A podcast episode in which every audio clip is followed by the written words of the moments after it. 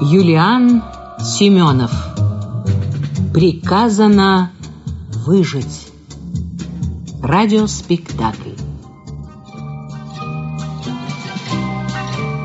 Часть первая.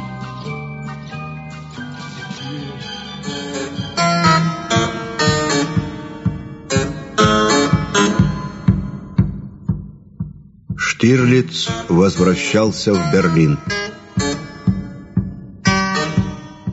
Он возвращался, хотя Мюллер ставил 1000 против одного, что тот не вернется.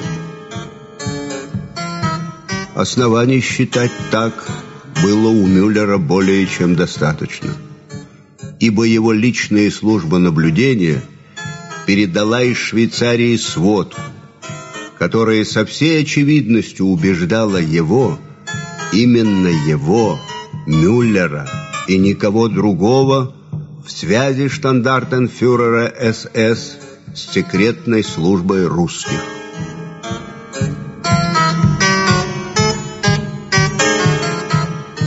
Штирлиц, словно бы стараясь продлить то ощущение тишины и одиночества, которое сейчас принадлежало лишь одному ему. Не доезжая 3 поворотов до дома, Штирлиц резко притормозил. Дорогу перебежала черная кошка с шальными глазами. Он знал, что здесь его, увы, никто не обгонит. В Бабельсберге почти не осталось машин. Все были конфискованы для нужд фронта. Он понимал, что прохожего, который первым пересечет ту незримую линию, где прошмыгнула кошка, ждать придется долго. Все ныне жили затаенно, в ожидании неминуемого конца.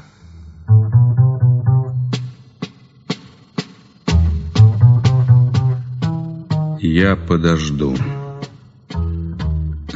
Что-что, а ждать я умею. Все-таки черная кошка, да еще слева направо. Во второй половине дня, накануне возвращения в мой ад, штука паршивая, чтоб там не говорили.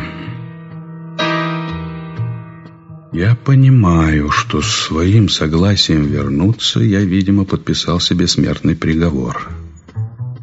Но ведь только больной человек лишен чувства страха. Значит, давая согласие вернуться, я оставлял себе хоть грань надежды, нет? Бесспорно. Ну, хорошо. В чем я могу быть засвечен? Во всем. Ты понимаешь, что одним из главных уязвимых мест является сестра пастора и ее дети. Если их все-таки вычислят и возьмут в гестапо, мне не будет спасения. Их, конечно, трудно вычислить, практически невозможно. Документы надежны, в те горы вот-вот придут американцы. Но ведь я был твердо убежден в безопасности Плейшнера, а его нет более. А что, если Шеленберг вошел в контакт с Мюллером? Тогда его первым вопросом будет, каким образом Кальтенбруннер и Борман узнали о переговорах Вольфа с Даллесом. Но я не должен отвечать ни Мюллеру, ни Шеленбергу. Я должен заставить их спрашивать. А этого я могу добиться только одним. Первым человеком, которого я обязан увидеть, должен быть Борман. И ему я передам пленку, которую добыл пастор о переговорах Вольфа с Даллесом. Но из моего дома Борману звонить нельзя. Мюллер уже, видимо, посадил там своих костоломов.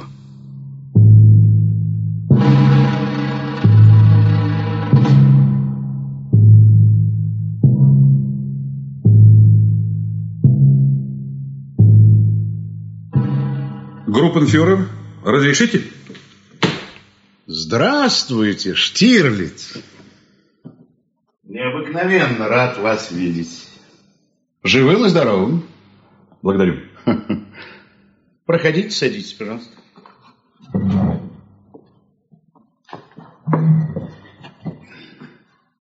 Хотите выпить моей яблочной водки? Хочу. Пожалуйста. А попробовать прекрасного магдебургского сала? Тем более.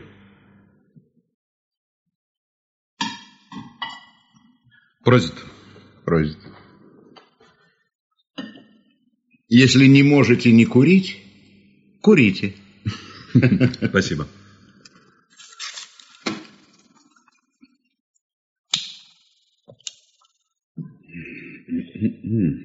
Ну, рассказывайте о беседе с Борманом. Вы не писали ее? Нет. И впредь этого делать не стану. Почему?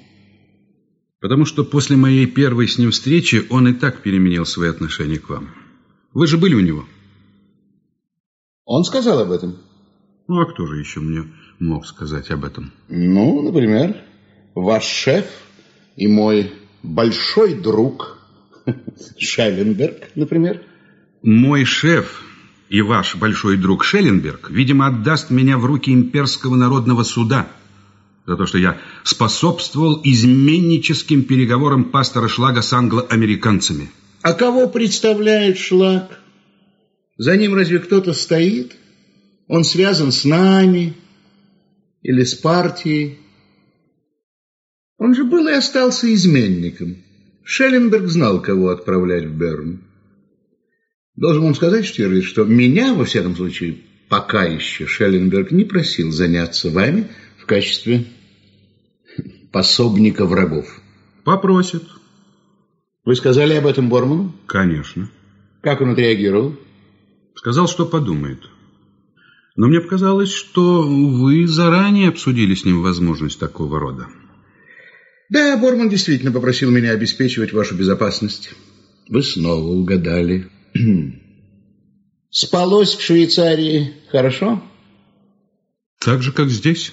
Ну, там же нет бомбежек, тишина. А я не реагирую на бомбежки. Вы фаталист? Вы до чего угодно доведете. Это да, умеем. Ну, выкладывайте, о чем он говорил? Он говорил о том, что Шелленберг, видимо, продолжает свое дело в Швейцарии и готовит новое в Стокгольме. И вам, как специалисту по срывам переговоров, поручено войти в эти комбинации Шелленберга? Да. Но ни Борман, ни вы не знаете, как это можно сделать. Именно так. И Мюллер Гестапо, добрый старый папа Мюллер, должен помочь вам в этом. Должен. А как он это сделает? Вот в чем вопрос. Что я, волшебник, что ли? Я честно говорю, не знаю, как подкрасться к вашему шефу. Я второй день ломаю голову и ничего не могу придумать. Штирлиц, ну, давайте, выкладывайте ваши соображения. Вы умный, хитрый. Ну? Да, смело говорите все, что взбредет на ум, а я стану вас корректировать. Группенфюрер, если уж вы не знаете как... то я даже со всей моей хитростью вообще ничего не придумаю. Штирлиц, я не люблю кокетство. Да вы толком и не умеете кокетничать, слишком для этого умны. Давайте, рассказывайте весь ход своей операции по Вольфу. С самого начала, я слушаю. А, знаете что, я запишу вас. А потом мы послушаем вместе. Если какой-то узел будет непонятен, мы вернемся к нему и проанализируем заново. Вы согласны? Конечно. Угу. Итак, мне была поручена работа с пастором, которого Шелленберг, видимо, уже давно держал в уме для прикрытия Вольфа. В случае, если переговоры с Даллесом окончатся неудачей, или же сведения о них дойдут до фюрера. Я работал с Шлагом не без интереса. Это достойный человек, у него своя позиция, он бесстрашен, готов на все, лишь бы немцы получили мир как можно раньше. По легенде, он должен был вступать в контакт с Алленом Даллесом, назвав имена ряда достойных людей в переговорах о мире. От Брюнинга к Шлагу поступили данные, что Даллес начал переговоры с обергруппенфюрером Вольфом.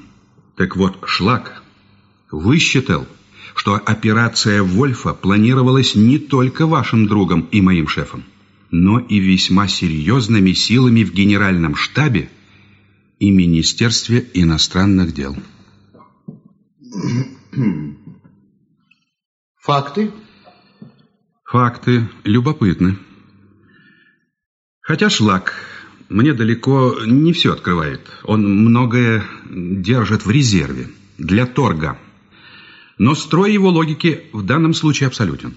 Шлаг считает, что когда Шеленберг арестовывал Канариса, один на один, без свидетелей, адмирал, видимо, отдал ему такие связи, которые обеспечили Вольфу вполне надежный контакт с Даллесом. И если бы не моя... Нет, наша. И вот если бы не наша с вами работа по Пастеру, переговоры наверняка могли бы закончиться полным успехом. Вероятно, сейчас нужно тщательно проверить, кто конкретно готовил в штабе вермахта приказ о Вольфе для Гудериана. Шелленберг, вероятно, действовал через свои личные связи, а, возможно, и через наиболее доверенную агентуру в армии. Ближе всех к Гудериану стоит Гелен. Его работа смыкается с той деятельностью, которой занимается второе подразделение Шелленберга. Может быть, он? Гелен?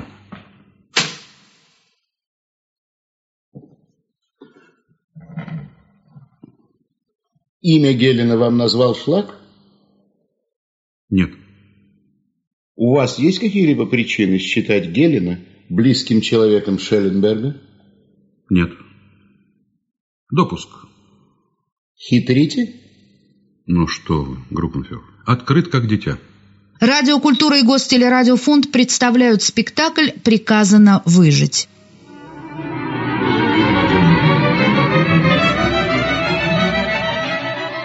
Мюллер вдруг испугался. Страх был неожиданным, ибо в который уже раз он ловил себя на том, что Штирлиц словно бы читает его мысли, таинственным образом осведомлен о его поступках и наперед знает то, что он тайно от всех задумал. Дело в том, что только вчера Мюллер был у Гелена. Для руководителя особого отдела генерального штаба, работающего против русских, этот визит был неожиданным. Добрый день, господин генерал. Хайль Гитлер, Группенфюрер. Садитесь. Благодарю.